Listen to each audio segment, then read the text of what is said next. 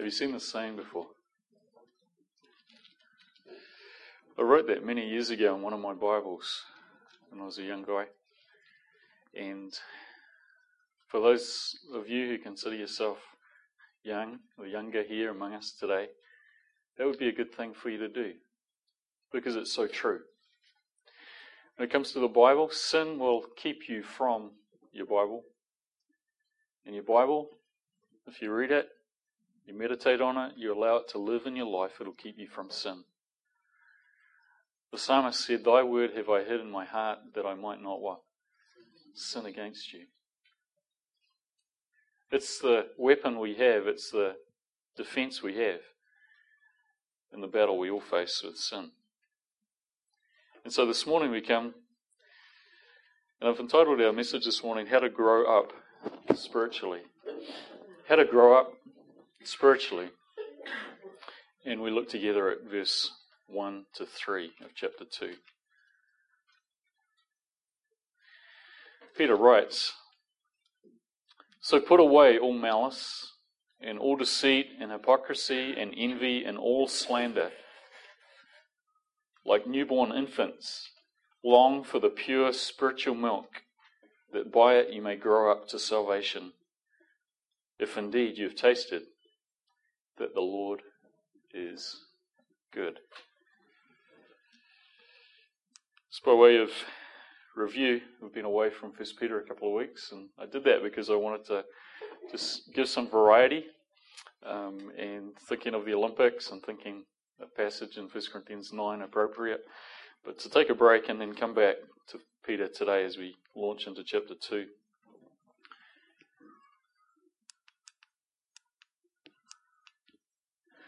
In the first part of chapter 1, we saw that Peter is giving um, truths and statements about our salvation, that we've been caused to be born again into a living hope. For The first 12 verses, he basically just unpacked, unpacked what wonderful truths that God has done for us in Christ. The richness of our salvation. We, we preached a four part message on our amazing salvation, those first 12 verses. And so they are the indicatives, they are the statements we are called upon to believe, okay? And then he turns the corner, as New Testament writers often do, and he talk, starts talking about the practical issues. And we saw that from verse 13 to chapter 2, verse 3, where we are today, there are commands to obey. The Christian life is two things. It is, it is reading the, what the Word of God says with regard to its statements of truth about our position in Christ and who we are and what Christ has done and who God is. And those we are called upon to believe, right?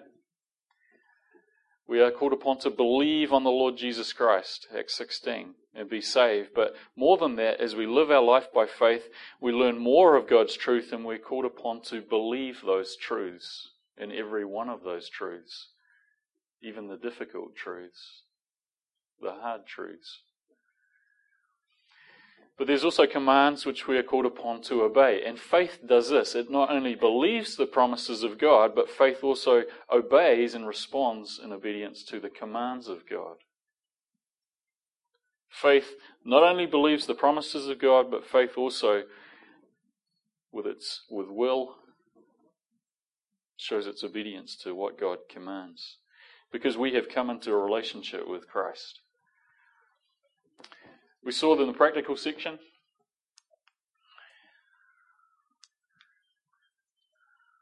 Trying to go backwards here. I am pushing the right button this time. Sorry. In the practical section, we saw that we are to live a life of hope. That's verse 13.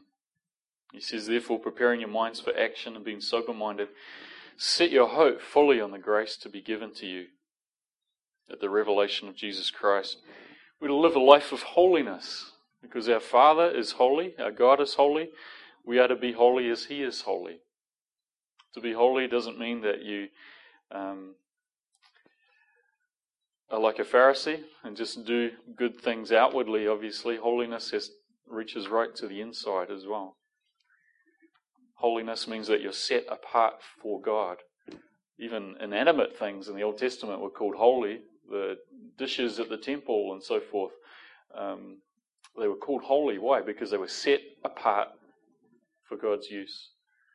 And we're set apart from sin to God. We're to live a life of holiness, a life of reverence.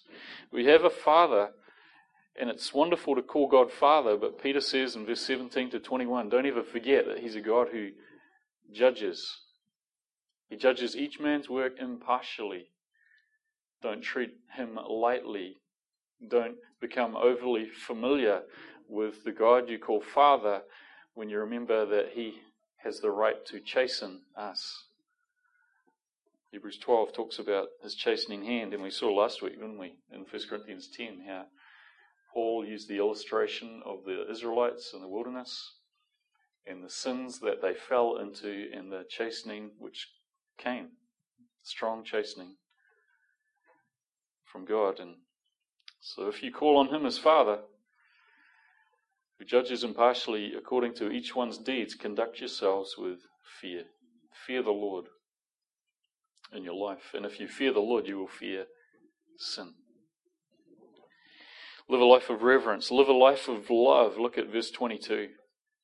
Having purified your souls by your obedience to the truth for a sincere brotherly love. In other words, this is a result of having your souls purified at salvation. It's that the result is you now have a sincere, unhypocritical, unfeigned love for other believers. That's a result of salvation. And then the call, the command, love one another earnestly. Literally means to stretch out with every fiber of love you have in order to love others. Love one another earnestly or fervently. Live a life of love. And today we come to the issue of living a life of growth. And that sounds awkward, doesn't it? Live a life of growth. And I'm not too happy with that. I'm not happy because it's messed up my kind of outline here. Um, so I've rephrased it today how to grow up spiritually, but you get the idea. How do we do that? Do you want to grow in your Christian life? What, what does it mean? What does it look like? And how do I mature as a Christian? We weren't just saved in the past at one point of time and then that's it, and then glorification, right? We've got this difficult and sometimes painful process in the middle called sanctification. At salvation, as we've said before over and over again, we were saved from the penalty of our sin.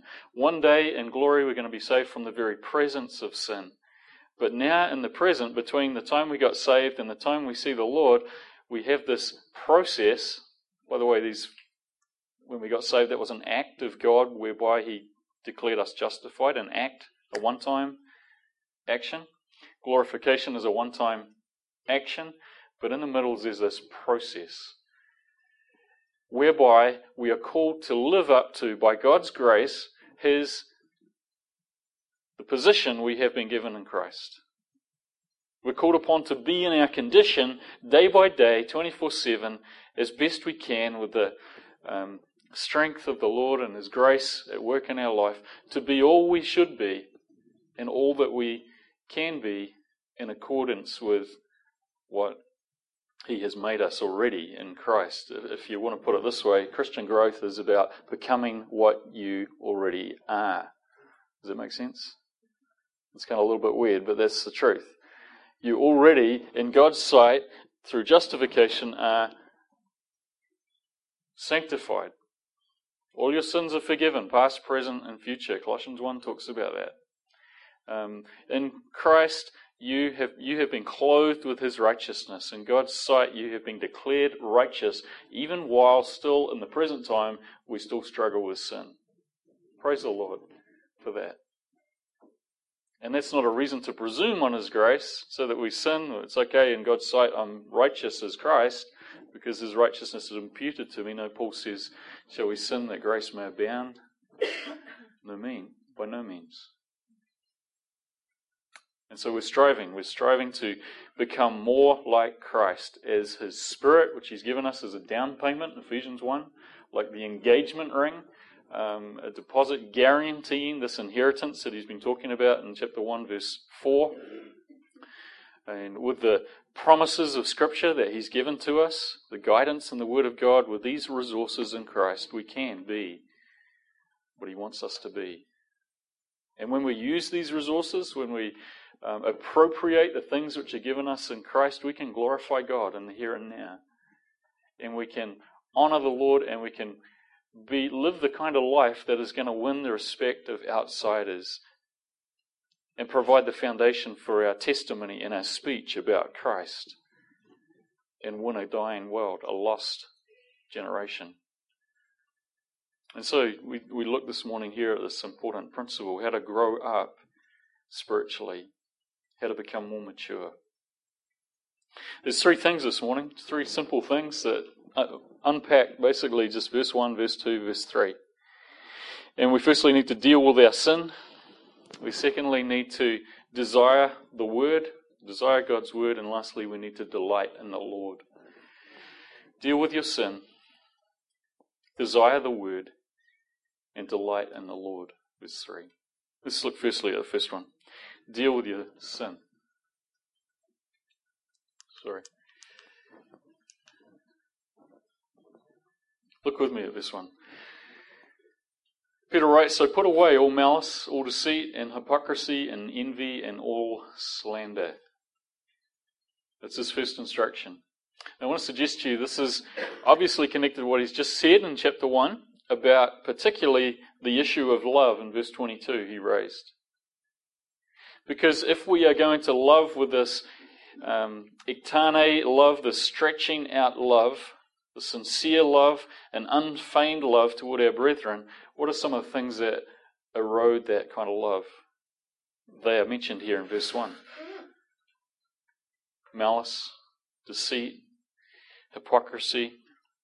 The word put away there at the beginning, it, it's, used by, um, it's used by Luke in the book of Acts uh, with regard to people laying aside clothing Literally, the idea that you take off clothing. When Stephen was about to be stoned, it says there that they, the men laid their clothes at the feet of a young man named who?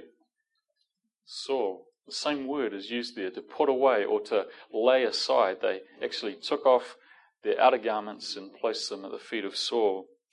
Paul uses it in the New Testament in a metaphorical sense of taking off filthy um, attitudes and things that dishonor the Lord in, in life. Um, we're to take off certain attitudes and behaviors. That's the idea. We note that the ability to love others is related to the purity of our hearts. You see, if we're to love without hypocrisy, then we've got to lay aside hypocrisy. If unhypocritical love is the goal, then hypocrisy is going to destroy that, and so will things like malice. It's a word which means general wickedness. It's quite, quite a broad term, but here specifically targeting the issue of personal relationships. In fact, all of these five things that he lists in verse, five, verse 1 are issues that destroy relationships, that harm um, personal relationships. These are the sins which many of our TV shows and soap operas these days are based upon and are filled with. Is that not true? I remember Coronation Street in the days of Ena Sharples. It may surprise you that I'm that old. really. But but it's a, it's a lot different now, isn't it? to what it was. It's filled with themes and plots and so many other soap operas with issues of animosity within relationships, malice, revenge, and deceit, and envy and slander, and that feeds these desires for those who watch that. Why is it that we uh, condemn these sins on one level, but then why is it that sometimes we're open to be entertained by these sins as other people do them in a television sets? Instead of loving our neighbor as we love ourselves, these are things which destroy our neighbor. Sinful words and attitudes. The word deceit, it's a translation of a word in which, in its verb, verb form, it means to catch with bait. It's the idea of deceit. If you're a fisherman, you're involved in this kind of deceit, literally, right? Your whole, your whole ability to have success is based on your skill of your deceit to fool that fish. And I love fishing, so I'm involved in this in this sense. Um, but we need the Lord's help, don't we? Not to fall into patterns of deceit. In the noun form, where Peter uses it here, it speaks of craftiness, uh, wiliness, um, subtleness, perhaps, to, to conceal the truth, or partly conceal the truth. Deceit. Hypocrisy. Peter focuses on this word, and this is the sin of assuming mannerisms, speech, character of someone else, thus, someone who hides their true identity. We often think that a person's a hypocrite if they're someone who um, is inconsistent. Like they say one thing and they do another. That's certainly part of hypocrisy, but the quintessence, the key idea in hypocrisy is that you wear a mask. It's the idea that you're an actor. In fact, the Greek actors um, use this word. Uh, the Greek culture used this word to describe the actors on the Greek stage. hypokrites um, is the idea. In other words, you're playing a role which isn't truly who you are. This was the sin of the Pharisees, wasn't it? This was the sin of the Pharisees. Matthew 23, verse 25, Jesus says, Woe to you, scribes and Pharisees, hypocrites! For you clean the outside of the cup and plate, but inside they are full of greed and self indulgence. In other words, looks like a real clean plate. Looks really good on the outside, but Jesus says on the inside is just filth. He says, You blind Pharisee, first clean the inside of the cup and plate, that the outside also may be clean. See the difference there? The inside is right, the outside will be right. It'll be whole. There won't be any difference. Woe to you, scribes and Pharisees, hypocrites, for you are like whitewashed tombs, he says. No wonder they hated him. Why? Because he, he ripped off their masks. And he did it publicly as only he could, because he knew the hearts of men. You appear outwardly beautiful, but within you are full of dead men's bones and all uncleanness. You, you religious leaders are like sparkly white tombs, but on the inside, in your life, you're like dead men's bones. You're like an open grave on the inside hypocrisy. So you also appear outwardly righteous to others, but within you, you're full of hypocrisy and lawlessness. Hypocrisy is the issue of pretending. Uh, Freddie Mercury used to sing, Yes, I'm the great pretender. Pretending that I'm doing well. I seem to be what I'm not, you see. I'm wearing my heart like a crown. Hypocrisy. So, unreality, a lack of authenticity in our relationships destroys relationships. If because because relationships are built on two things primarily, aren't they? Trust and respect. And if there's deceit, if there's hypocrisy, if you're dealing with a person who's not real, or there's reasons to make you feel they're not being honest with you, then your trust and respect for that person is going to go down. You say, what's the opposite? Well, the opposite is integrity. It's really interesting. The word integrity comes from the Latin word integer, and we understand integer because we all love mathematics, don't we? And what's the idea with an integer? It's a whole number.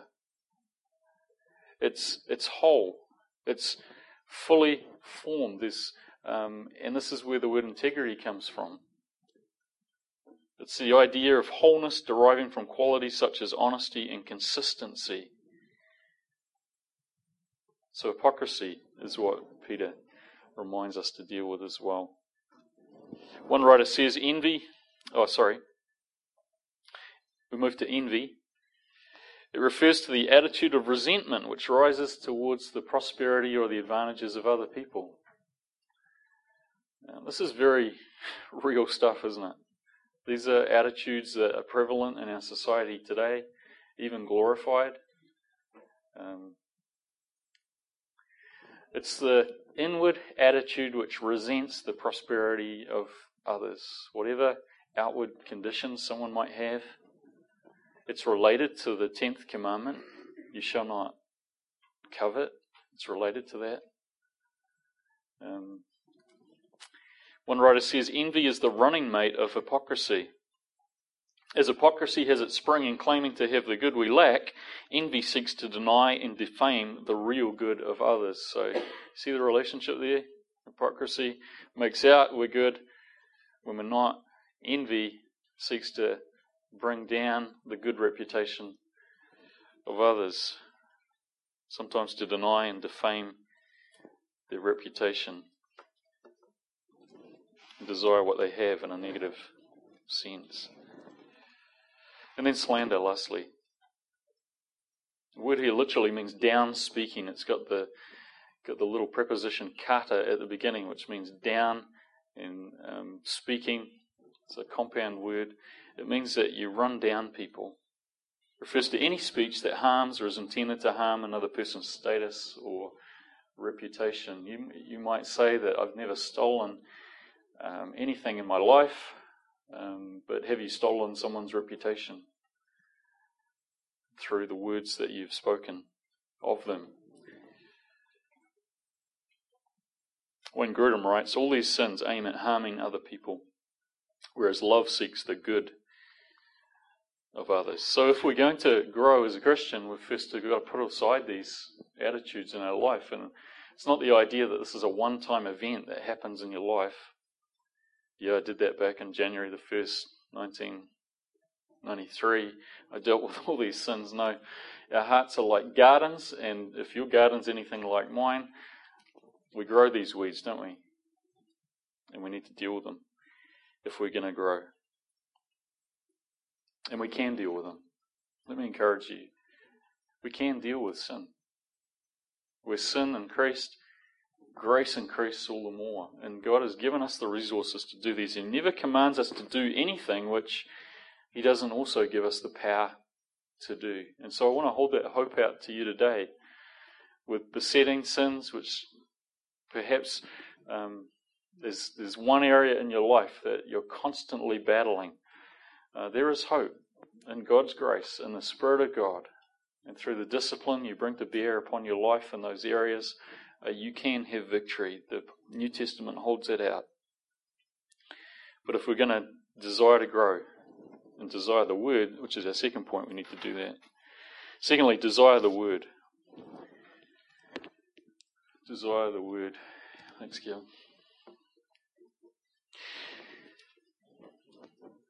And those of you who have had children, have children, particularly young ones, you're going to relate to this, or all of us to some extent have seen the demand that a baby has for milk. Kate, she's 10 months now, and uh, milk is high on her agenda every day.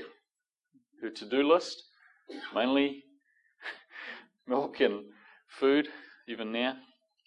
And so I've seen this insatiable thirst that Peter is calling from believers to have towards not Fonterra milk, but spiritual milk.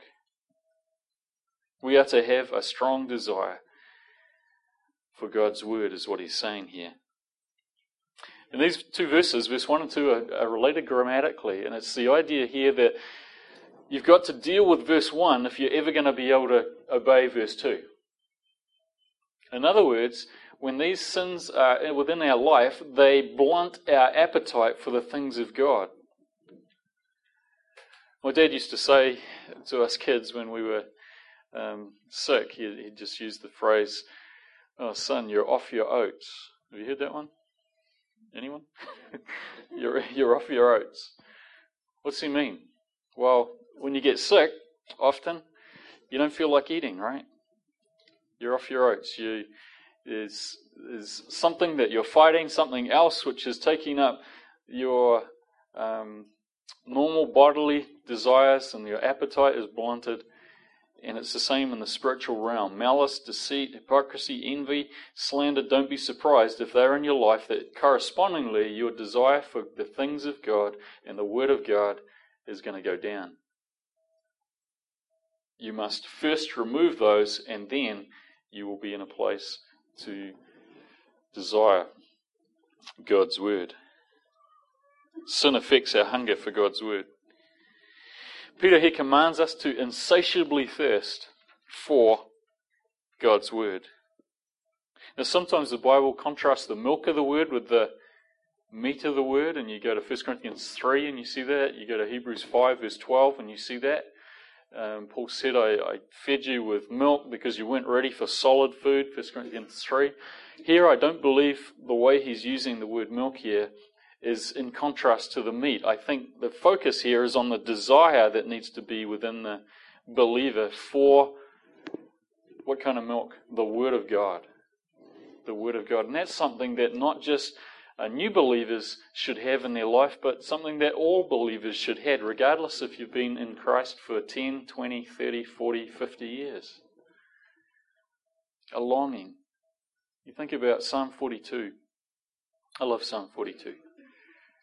How does it begin? As the deer pants for streams of water, so my soul longs for you, O God. My heart longs for you in a dry and thirsty land where there is no water. This, this spiritual hunger for God and God's truth. So important. And it's interesting because in Psalm 42, corresponding with that hunger for God, you also have the psalmist wrestling with real downcastness. Because it's that in that psalm he says, Why are you downcast, O my soul? Why so disturbed within me?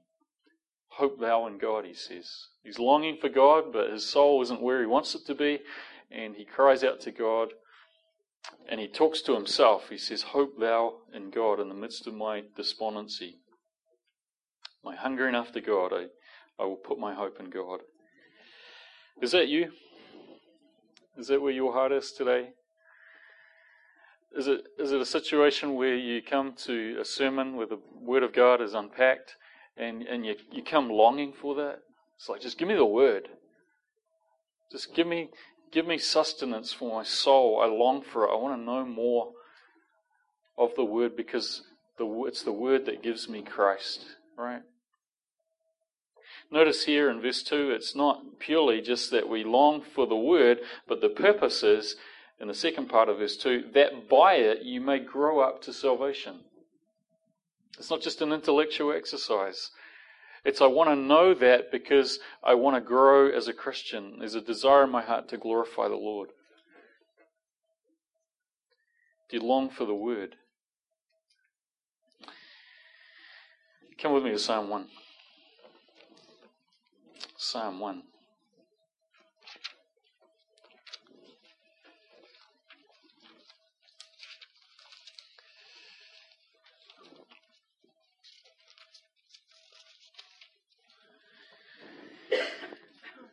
I've got a different Bible today. This is my brother Gavin's.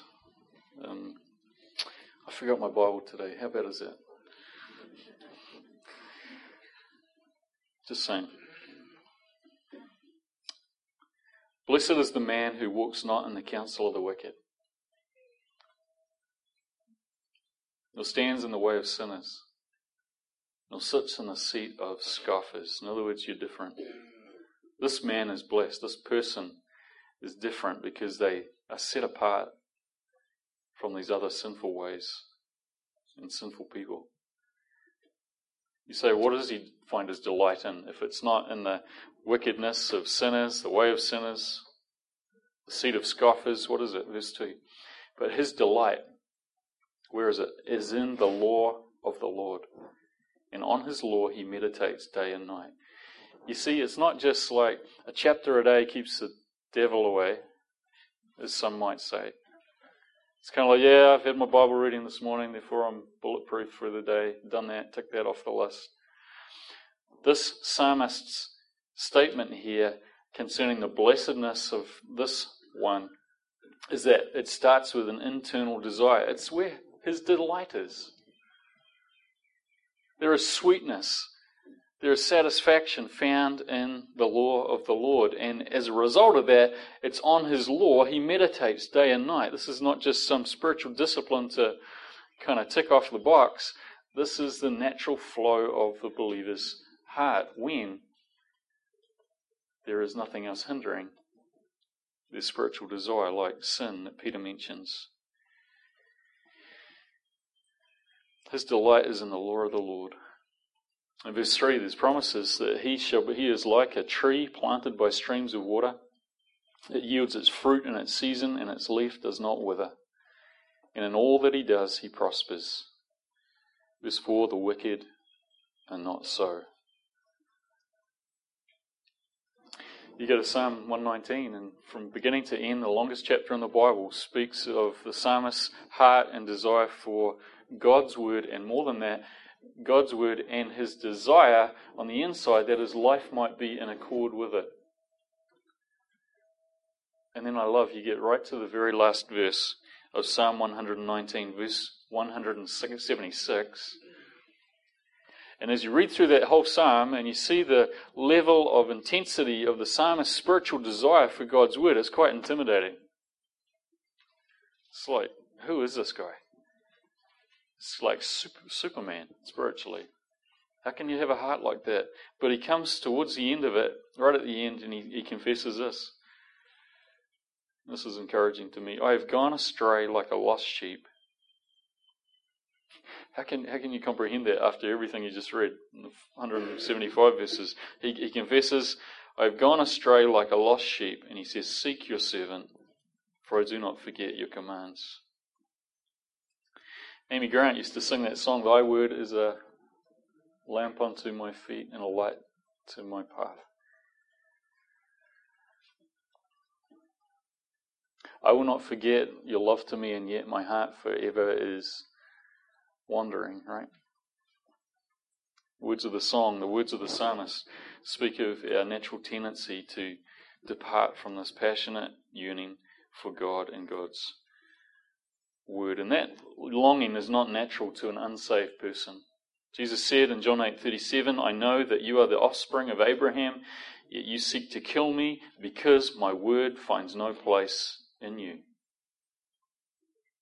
The reason you're seeking to kill me is because you have no room in your heart for my word. You are blocking out my word. Ten verses later, he says, Whoever is of God hears the words of God. The reason why you do not hear them is that you are not of God. It's an indication that you really belong to God. Rather than listening to the world's philosophies and the um, ideologies that are false and are built upon the wisdom of men, your desire, you belong to the eternal God of truth and as a result, with the resident truth teacher within you, the Holy Spirit, your ears are open. Remember, Jesus said all the time, He who has ears to hear, let him hear. And believers are those whose ears have been opened. And truth resonates within them, doesn't it? And if it doesn't, ever resonate within you, if you find within your heart that you want to push aside truth or suppress truth, one, Romans 1 verse 18 and, and following, they suppress the knowledge of God, then it could be that you have never been redeemed. It could be that the Spirit of God, the Spirit of truth, does not dwell within you.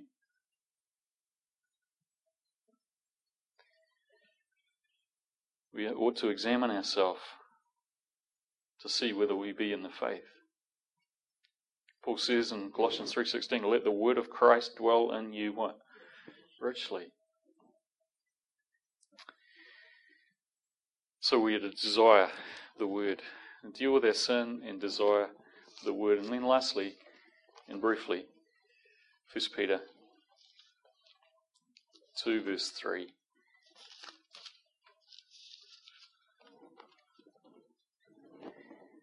Delight in the Lord. Delight in the Lord. He says in verse 3 as a motivation if indeed you have tasted that the Lord is good. The grammar, the construction here says that it's an assumption that you have tasted that the Lord is good. It's called a first class conditional clause, okay? That's just for free. But it's, it's the idea that um, when he says, uses the word if, and again, just for free, sometimes in Greek, in the English translation, there'll be a word if, and it's translated the word if, but the Greek actually gives you one, two, three classes of conditional clauses. The first class means the if really means since. In other words, this is established fact. There's no doubt about it. Second class, there's a bit more doubt. Third class, there's possibly you're on the level of actual uh, English interpretation of if. There really is an if, okay? This is since you have tasted that the Lord is good. In chapter 1, verse 3, he talked about our salvation. He said, according to his great mercy, he's caused us to be born again to a living hope. In chapter 1, verse uh, 23, he said, Since you have been born again, not of perishable seed, but of imperishable, through the living and abiding Word of God. You see the contrast here? He's saying that it's the Word of God which was the means by which you were saved, but it's also the Word of God now that is the means through which you are sanctified. The Word, chapter 1, verse 23, you were born again through the imperishable seed of the Word of God. Chapter 2, verse 1 to 3 says that you are sanctified, you grow by that same Word. For our evangelism and for every spiritual leader within the life of the church, it's so important to give people the Word, right? If you serve up people popular opinion or the comments of the day or the latest philosophy that's out there, they're not going to grow because the growth comes through this longing for the word. So important. In 2 Timothy 4, Paul said to uh, Timothy that there's a time coming when men will no longer put up with sound doctrine. In other words, they're going to refuse that. The word sound there is the word hygiene. It's from which we get our word hygiene. It's the idea of healthy doctrine. And Peter alludes to that idea here when he uses the word pure. It's unadulterated, it's uncontaminated spiritual truth. And it's healthy. It brings health to our souls compared to false teaching. But sadly, even within the church today, you have some who are no longer putting up with sound doctrine. Why? Because their desire is for something else. They want their ears tickled rather than to be confronted with, to use a phrase from Isaiah, being confronted with the Holy One of Israel. And so what do they do? Instead of wanting the word, they heap to themselves teachers, people, they hire people and pastors who tell them what their itching ears want to hear, so the pew is really running what's going on in the pulpit. And back in the um, early English days, often the um, the preachers and the priests of the churches were paid by the establishment and those who were high and mighty in the land and wealthy. And so they would often call for what the preacher would say, but the Word of God, the authority of the Word of God, is to be given preeminence. Why? Because that's the only thing that brings salvation. It's the only thing that brings sanctification. Jesus said in John 17 17, He said, Sanctify them by your truth, and your word is truth. Verse 3 If indeed you have tasted that the Lord is good. Isn't that a wonderful way of describing salvation? That we are those who have tasted that the Lord is good. You say that today? You say amen to that? The Lord is good. In him there is no wickedness. I love that verse in the Psalms. I can't remember the reference, but you guys can look it up. It says, They will still stay fresh and green in old age, proclaiming, The Lord is my rock, and in him there is no wickedness. John says that in him is light, and in him there is no darkness. John chapter, 1 John chapter 1. We've tasted that the Lord is good.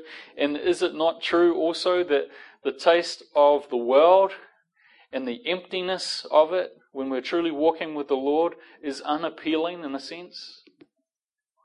When we're fully in the zone of um, following close to the Lord and we're near to Him, there's, that's the point when we're strong.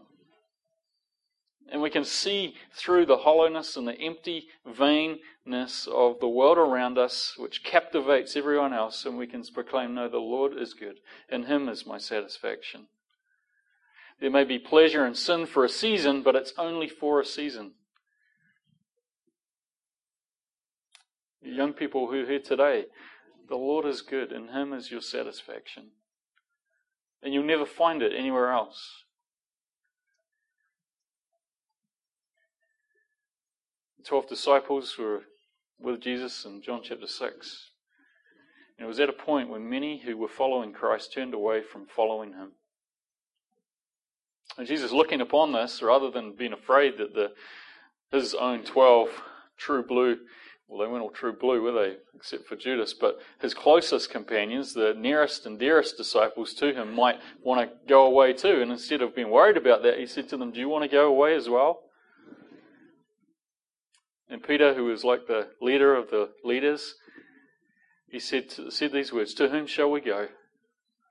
You have the words of eternal life.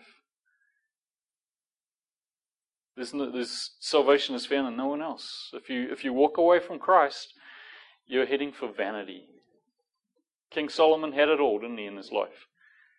He had everything he could possibly desire. And at the end of it all, he wrote, Vanity of vanities, all is vanity. It's a chasing after the wind. Live for Christ. Find true satisfaction in Him. And it just reminds us this morning that we're not here just talking about running through the Word of God and having our quiet times and establishing ourselves intellectually with a comprehension of the truth. know that it's the truth which brings us Christ. We love the Word because it gives us Christ. And Paul said in Philippians 3, he said, That I may know Him. That I may know Him. That's his one cry. And ever since he was saved and all through 30 years of Christian service, that was his heart's cry, that I might know him.